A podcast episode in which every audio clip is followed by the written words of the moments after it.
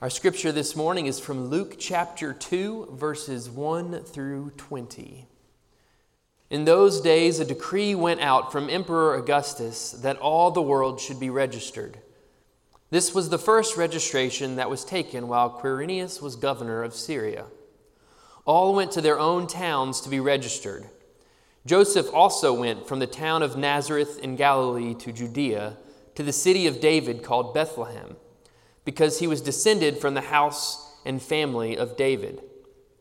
He went to be registered with Mary, to whom he was engaged and who was expecting a child. While they were there, the time came for her to deliver her child.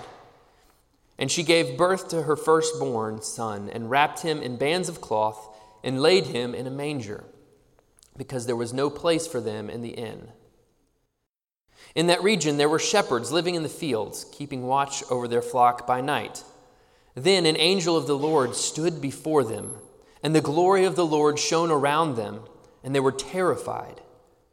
But the angel said to them, Do not be afraid, for see, I am bringing you good news of great joy for all the people. To you is born this day in the city of David a Savior who is the Messiah, the Lord. This will be a sign for you. You will find a child wrapped in bands of cloth and lying in a manger. And suddenly there was with the angel a multitude of the heavenly host, praising God and saying, Glory to God in the highest heaven, and on earth peace among those whom he favors. When the angels had left them and gone into heaven, the shepherds said to one another, let us go now to Bethlehem and see this thing that has taken place, which the Lord has made known to us. So they went with haste and found Mary and Joseph and the child lying in the manger. When they saw this, they made known what had been told them about this child, and all who heard it were amazed at what the shepherds told them. But Mary treasured all these words and pondered them in her heart. The shepherds returned, glorifying and praising God for all they had heard and seen as it had been told them. This is the word of God for us, the people of God. Thanks be to God. You may be seated. Would you pray with me? God, we thank you for this story. We thank you for what this story means.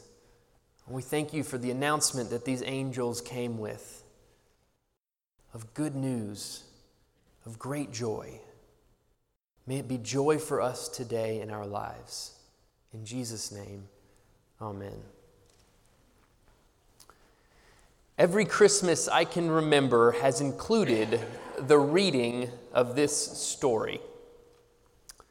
As a child, and up until just a few years ago, my family and my brothers and my parents and my grandmother gathered around my grandfather as he would read in this incredible voice that he had.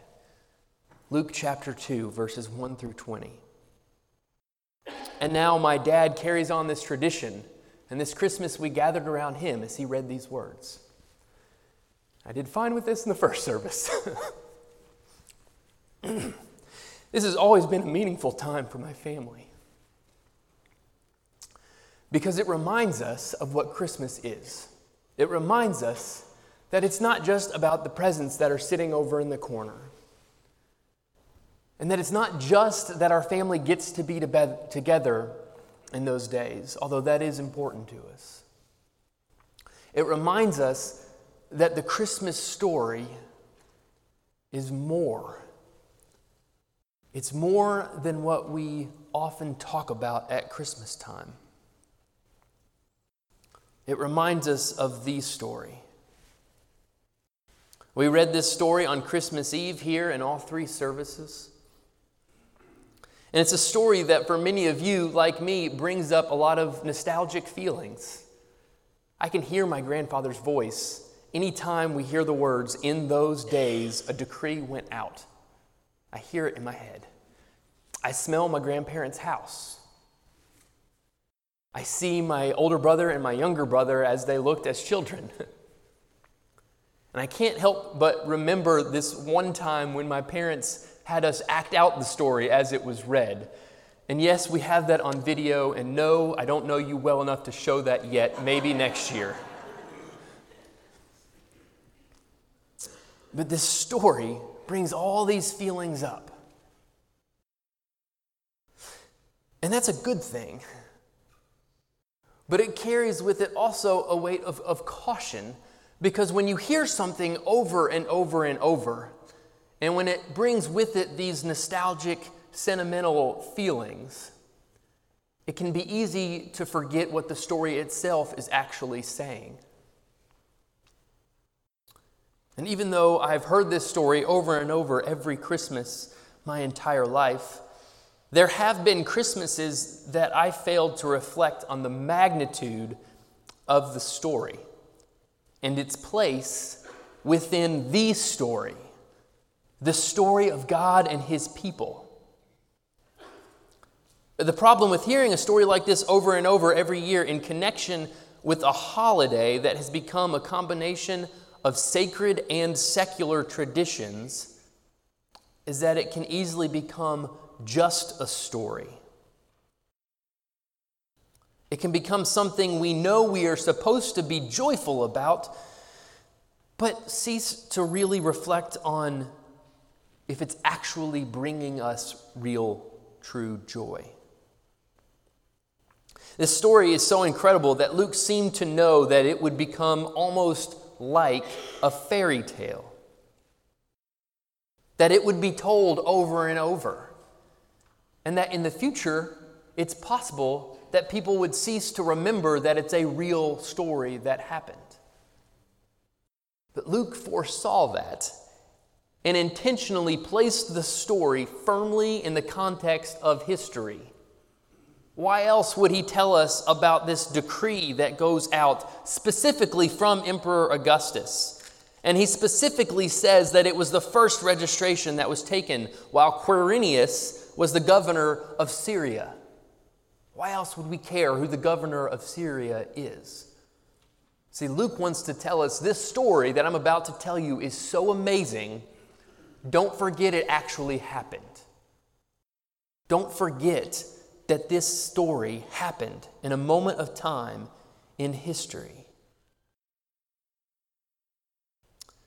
All Advent, we talked about darkness and waiting. The people of God had long been waiting. They had long been waiting on light, and they had long been waiting on a promised Messiah who was coming to make things right. They weren't, come, they weren't waiting for a neat story about the birth of a baby. They were waiting on a Messiah king who was coming to make things right. I have another family tradition that comes from the other side of my family, uh, my wife's family. Uh, every year, for 48 or 49 years now, it's actually a point of contention on how long they've been doing it. The family gets together to have a caroling party. And I know what you're thinking oh, how sweet. They get together, probably 10 to 12 of them. No. Let me paint you a picture of the Lynch family caroling party. We're talking 40 to 50 people, usually crammed in a place that's not built for 40 or 50 people full blown dinner, drinks, practicing every Christmas song you've ever heard in your entire life, both sacred and secular. And then, after all of that, going out into the usually freezing cold with lots of children and going to the neighbors and knocking on the doors and singing a couple songs. I have grown to love the caroling party. But I have to admit, there's something a little bit odd about it each year. Because, like many of your families, our family is a mixture of those who believe in the birth of the Son of God in the person of Jesus and those who do not. And yet, we all go out into the streets and sing with great enthusiasm Go tell it on the mountain, over the hills, and everywhere. Go tell it on the mountain that Jesus Christ is born. The purpose of the caroling party usually succeeds to create joy. Believers, non believers alike, we are gathering to have some joy together and to hopefully provide a spark of joy in others, the strangers that we're going to to sing for. In fact, at the end of every house, we finish by singing, We Wish You a Merry Christmas. You all know this song? Okay, don't leave me on my own here. I want you to sing this with me. Are you ready? We wish you a Merry Christmas. We wish you a Merry Christmas. We wish you a Merry Christmas and a Happy New Year. Good tidings we bring to you and your kin. Good tidings for Christmas and a Happy New Year. We say we bring you good tidings, but what in the world does that mean? What do we mean when we say we bring you good tidings? Tiding is an Old English word for announcement or news. And we sing, We bring you good tidings, and then we say Merry Christmas and we walk away. And to me, that is often a picture of how Christians celebrate Christmas. We hope that somehow by just saying Merry Christmas or speaking about the story a little bit, it will give us a joyful feeling. It will spark in us joy. Luke 2 tells us a story about a strange choir that shows up unexpectedly singing. The angel appears to the shepherds. The angel did not presume to think that his or her or whatever appearance would immediately spark joy in the shepherds. What emotion did the angel's appearance spark in the shepherds? Fear says they were terrified. The angel had to say, Don't be afraid. And then the angel said, I bring you good tidings, or I bring you good news of great joy for all the people. But then the angel didn't just say Merry Christmas and go on about its day, the angel said in verse 11 of chapter 2 To you is born this day in the city of David a Savior who is the Messiah, the Lord. This is the announcement of good news of great joy. Oftentimes, we leave people at Christmas feeling like they're supposed to be joyful just because it's a season, or they're supposed to be joyful because maybe there's family that they haven't seen in a while. Or they're supposed to be joyful because they've received a gift or they've given a gift, and that's supposed to be a joyful thing. But the announcement that was good news of great joy was that a Savior has come. The announcement is that you and I and the shepherds and everyone else is in need of a Savior, and indeed the Savior has arrived. Since the moment sin entered into the, fa- the creation at the fall, God's people have been struggling with the guilt and shame of their sin. We have hidden from God because we, have, we are ashamed. On a global scale, some sort of war has been waging for most of recorded history.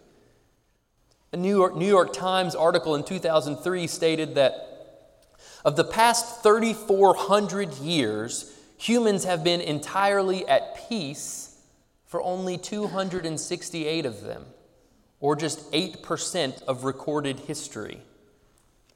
I don't know how accurate that is, but you get the point brokenness has defined the human race. The announcement made by the angel to the shepherds is that something has begun to make things right. Something has begun in the birth of this baby to make things right in the world. It's not only amazing that the angels made this announcement, but it's also amazing who they announced it to. These shepherds. As I read through and reflected on this story this year at Christmas, one of the things that struck me as odd is why these shepherds? Like I get Joseph and I get Mary and their lineage, and I get a lot of the characters of this story, but why these shepherds? Because I've heard this story my whole life, it never really struck me as odd that these, these shepherds are told about the birth of Jesus. It gets even weirder, though, when you learn about shepherds in this day. Because of this region, it's likely that the flocks they were responsible for were sacrificial sheep for the temple in Jerusalem. That whole region, that's what the sheep were there for, and it was their job to care for them. But shepherds in general were not people of good reputation. They had a reputation for being thieves. Their duties with the sheep often kept them from observing the Jewish ceremonial law at all. And that was a big deal back then. They were considered so unreliable that they were not allowed to give testimony in a court of law. Yet they are the ones God chose to make this announcement to. They are the ones God trusted with this good news of great joy. From the moment it arrived, the good news of great joy has always been an announcement meant to bring hope and joy to those who were without hope and without joy. It is not just the hap- happiest time of the year because there are parties for hosting, marshmallows for toasting, or caroling out in the snow. It's a season of experiencing the joy of the shepherds who heard that the long awaited Messiah had now come, that they were no longer alone in their darkness. God had not abandoned his people but he had joined them in the midst of their suffering. This is still an announcement of good news of great joy. The news was so good that the angels had to tell somebody, and they told the shepherds. The news was so good to the shepherds that they had to go and see it for themselves. And when we got there, the news was so good they had to tell those who were there. This news is so good that we, when we experience it in our own lives, we can't help but go and tell others. The joy we receive at Christmas is not just a sentimental story, it's a turning point in history. It's a turning point in the history of Israel who was waiting for their Messiah. And now he has come. And the joy that you can receive at Christmas and I can receive at Christmas is this announcement that the Messiah has come and has been born can be a turning point in our lives. It can change the course of your life the way it changed the course of history. This is still an announcement of good news, of great joy. It's such a good news, such a good announcement that we can't help but go and tell it on the mountain or wherever it is that you're going that Jesus Christ is born. The Savior has come. We're going to sing in just a moment. Go tell it on the mountain. I'm going to invite um, Bob and Dee Dee and Mike to come up and lead us in this, in this singing. And we're going to sing it with great joy, right? Let's stand together And would you pray with me as we go into this singing about this good news of great joy that we have to tell others about? God, we thank you for this story and its place within the story, your story. We thank you for the way that it can change lives. God, we pray that we will receive this good news of great joy in our life today. In Jesus' name, amen.